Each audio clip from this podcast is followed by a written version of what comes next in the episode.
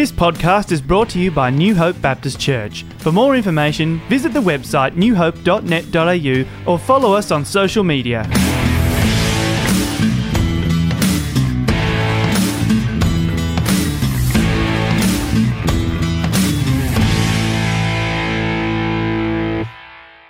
Does this Cadbury chocolate bar remind you of an ad that keeps getting repeated on our television screens at the moment? A little boy is travelling home on the bus with his mum with a bar of Cadbury dairy milk in his hand, just like this, that he's been told to save for later. He tries to distract himself, but then notices a distressed teenage girl in a seat nearby. He ends up offering her a piece of his chocolate bar, and it seems to help. And he finally gets a slight smile out of her, and then his mum relents and lets him have a piece as well. Cadbury tells us that, to use their byline, there's a glass and a half in everyone. It's amazing what a piece of chocolate can do. A life can be impacted and reset by even a small act of generosity like this. It's a bit like how we can view God sometimes. We see Him turn up, or we think He should, just when we need Him, surprising us in the midst of tough times, offering us a little something to get us through. Yet God's friendship is about so much more. And do you know the Forrest Gump movie scene where Forrest Gump offers a woman at a bus stop the chance to pick a chocolate from a box of chocolates he has just opened? And then Tom Hanks utters that famous line My mum always said life was like a box of chocolates. You never know what you're going to get.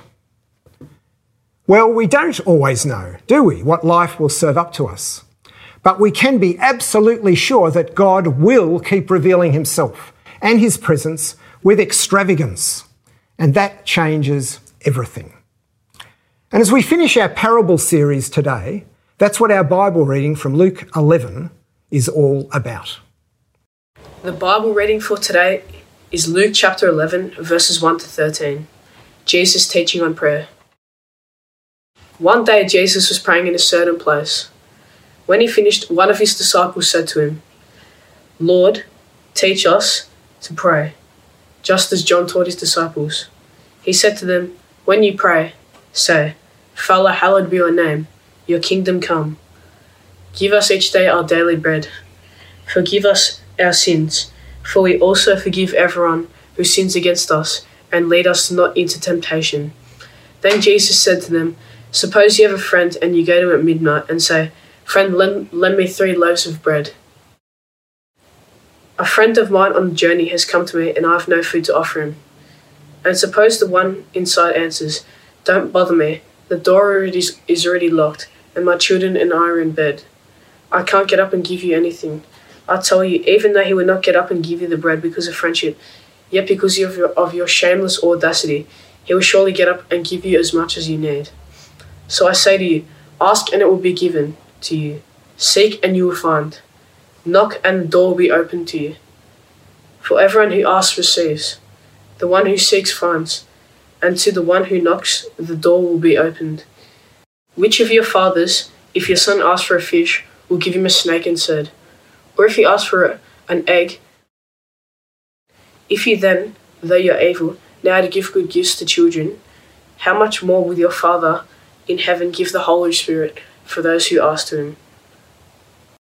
What a difference it makes when you know the person you are praying to. I don't know about you, but sometimes I can forget to include God in what is happening for me. Dumb, hey? It's been said, when all else fails, pray.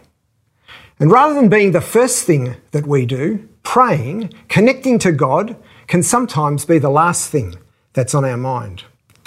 How patient God is with us. He's there all the time, ready and waiting to share His amazing grace and generosity with every one of us. It's interesting that just before today's Bible reading, if you have a look at the end of the previous chapter, we have the story of Mary sitting and listening quietly to Jesus, while her very distracted sister Martha fusses about. How we need to be more like Mary more often. Luke talks more than any of the other New Testament writers about Jesus spending time in prayer with his Father. And there is so much to encourage us in these stories. Here in chapter 11, Jesus' disciples could again see Jesus had been praying.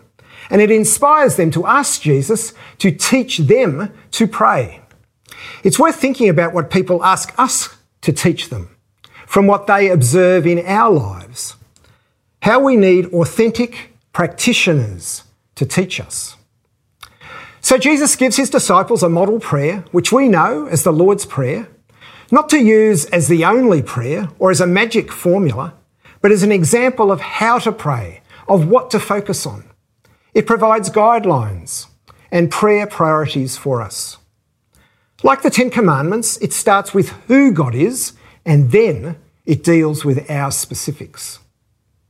And so Jesus then tells his disciples two short parables about who God is, what God is like, both of which make the same point. And that's what I want us to especially take from today. The first story is about a friend, and the second one is about a father, a parent. And in both, comparing the lesser with the greater, which Jesus points us to, to God Himself, who is the most awesome, remarkable friend and parent you could ever imagine. And we are all needing both of those very much, aren't we? During this COVID season, it's been wonderful to keep hearing the stories of friendship being shown. Uh, just the neighbours in the street where Beth and I live have become friends more than ever before this year. So let's look first of all in verse 5 and see what we can learn about the friend. What is Jesus saying here? Well, late at night, a fellow is banging on the door because he can't buy any bread at that hour or he doesn't have time to make it for his visitor. And so he's desperate to get some from his friend.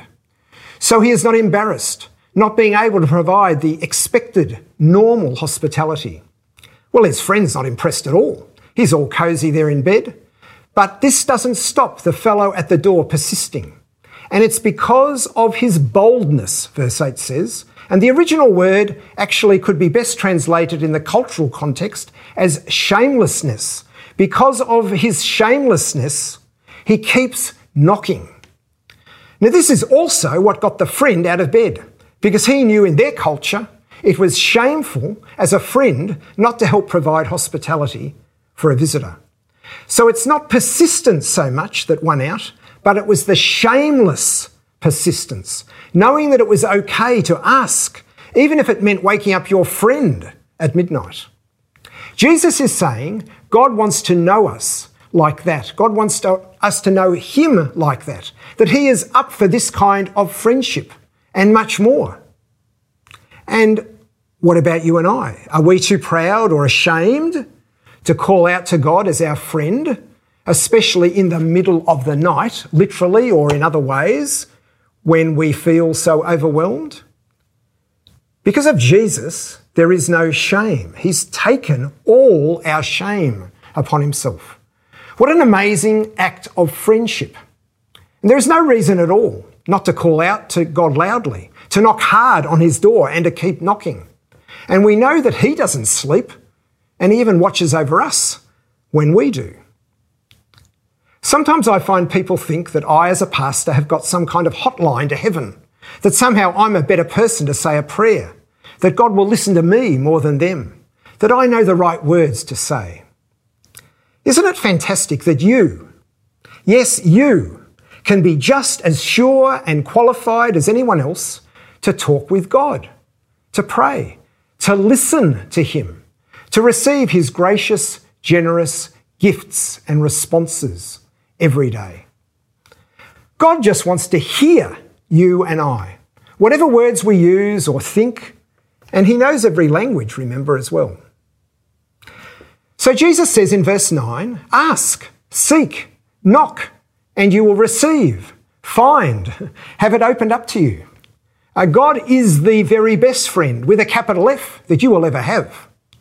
So we don't need to hesitate at all. Uh, we shouldn't come half hearted or half convinced that God's love, God's heart towards us is not total, overflowing today, looking for ways to meet you and I just where we're at, uh, whatever is happening. But of course, he's not like some kind of cosmic Coke machine that might sometimes steal our coins, or like a phone app that you can expect to do what you want instantly. And a lot gets said nowadays, doesn't it, about the entitled generation. Well, which generation is that? It's not just the younger generation, is it? We all love our comfort zone, don't we? And we all can too quickly crumble if things are not quite provided how we want them and uh, when we want them. Of course, sometimes because God is a real friend and does know best, the answer to our banging on his door sometimes is going to mean he says no or not yet, or he doesn't quite open the door as quickly as we'd like. Of course, this doesn't fully explain why some of our prayers just don't seem to get answered in ways we can understand at all, and why tragic things still happen even when good can come out of it. Uh, we've got limited insight into the bigger picture of all God knows and sees. And this is why knowing God as a friend enables us to trust his character and his love for us when we pray and in however he answers us. I wonder if you know God as that, that kind of friend, that good a friend. Is God your friend? Would you like him to be? There are people on the other end of the text number on your screen that would love to hear from you and, and hear what you think about that. Who else can you reach out to? Why don't you knock on the door of someone who you can see actually knows God as a friend already? Someone who can maybe start to help you find some answers to your questions, who can walk alongside you in getting to know God at all, getting to know Him better. So, this is the biggie today that ultimately what makes the difference for all of us is not just getting something from God, but getting in touch with God Himself and knowing Him as the best friend we could ever have, regardless of the circumstances. And rather than just wanting the circumstances to change and thinking, come on, God, hurry up, do it, God can use the circumstances in surprising ways to change us, which I know is easier to say on our better days but we do need to say, along with the disciples, don't we? Lord, teach us to pray. Help us to get to know you as a friend. He is certainly much, much better than a piece of chocolate. God is not a commodity. He wants to be your friend, my friend, our friend, and He will always say yes to anyone who wants a friendship with Him. And that brings us to the second story from verse 11 the story about the father, the parent. And in verse 13, we read, If you then, though you are evil, know how to give good gifts to your children, how much more will your Father in heaven give the Holy Spirit?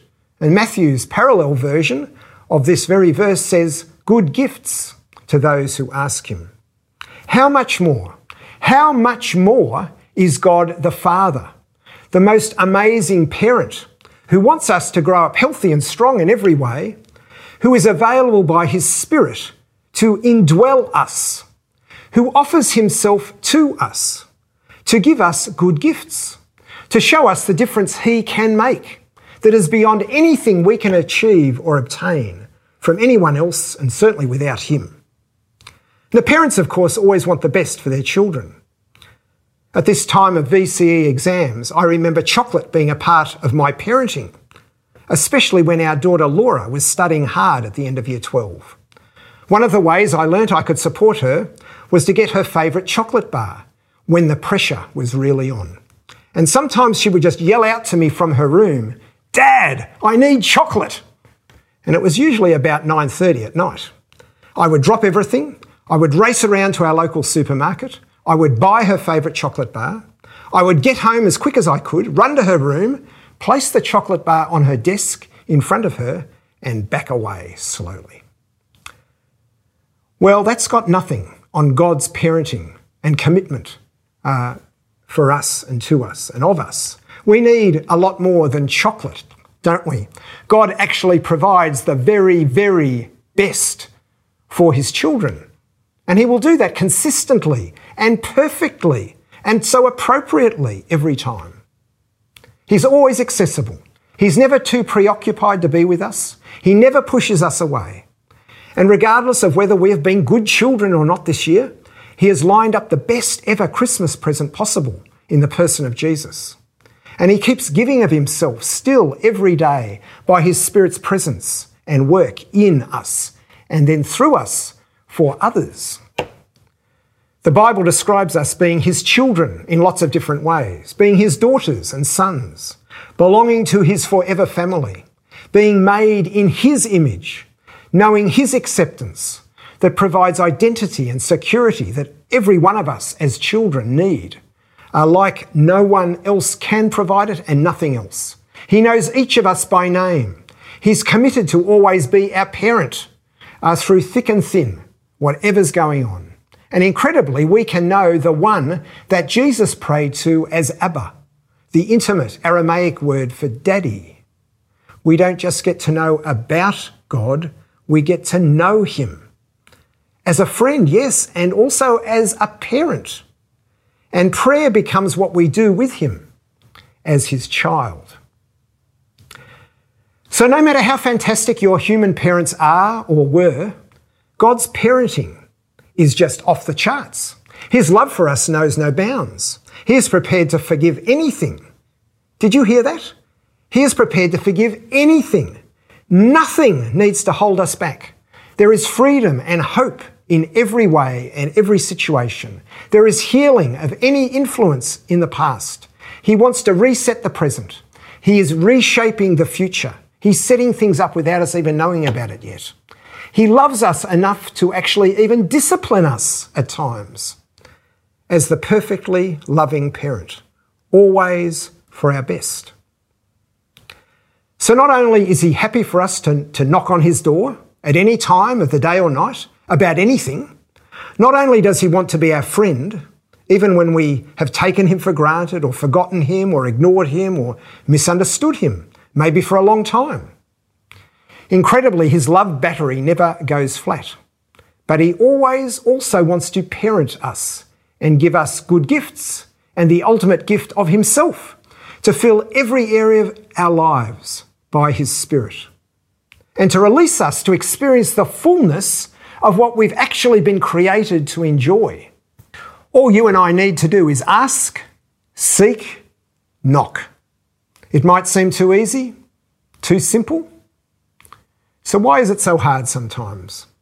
Well, getting to know God like that, learning how to pray, just starts with actually doing it, taking a step, praying, listening, knocking, just praying. God won't force himself on us. He's right there. And he's only interested in a real two way relationship. And that's why he made you. He has already said yes to us. And he keeps saying yes. How about you and I say yes to him today in whatever way, in whatever area he has before you at the moment? Start there. And let the world see what happens when God himself is our friend and our parent. Amen? Amen. Join me, let's just pray for a moment.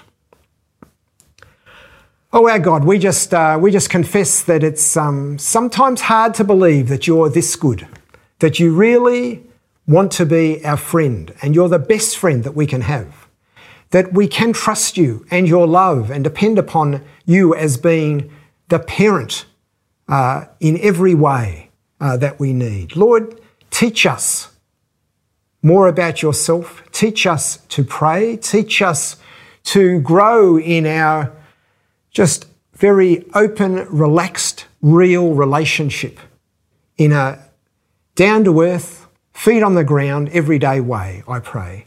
Lord, this parables series has just been just wonderful, amazing, uh, wonderful things to think about. It's, it's just fantastic that we can actually go online again and re listen and stop and think and process. Lord, help us to keep doing that.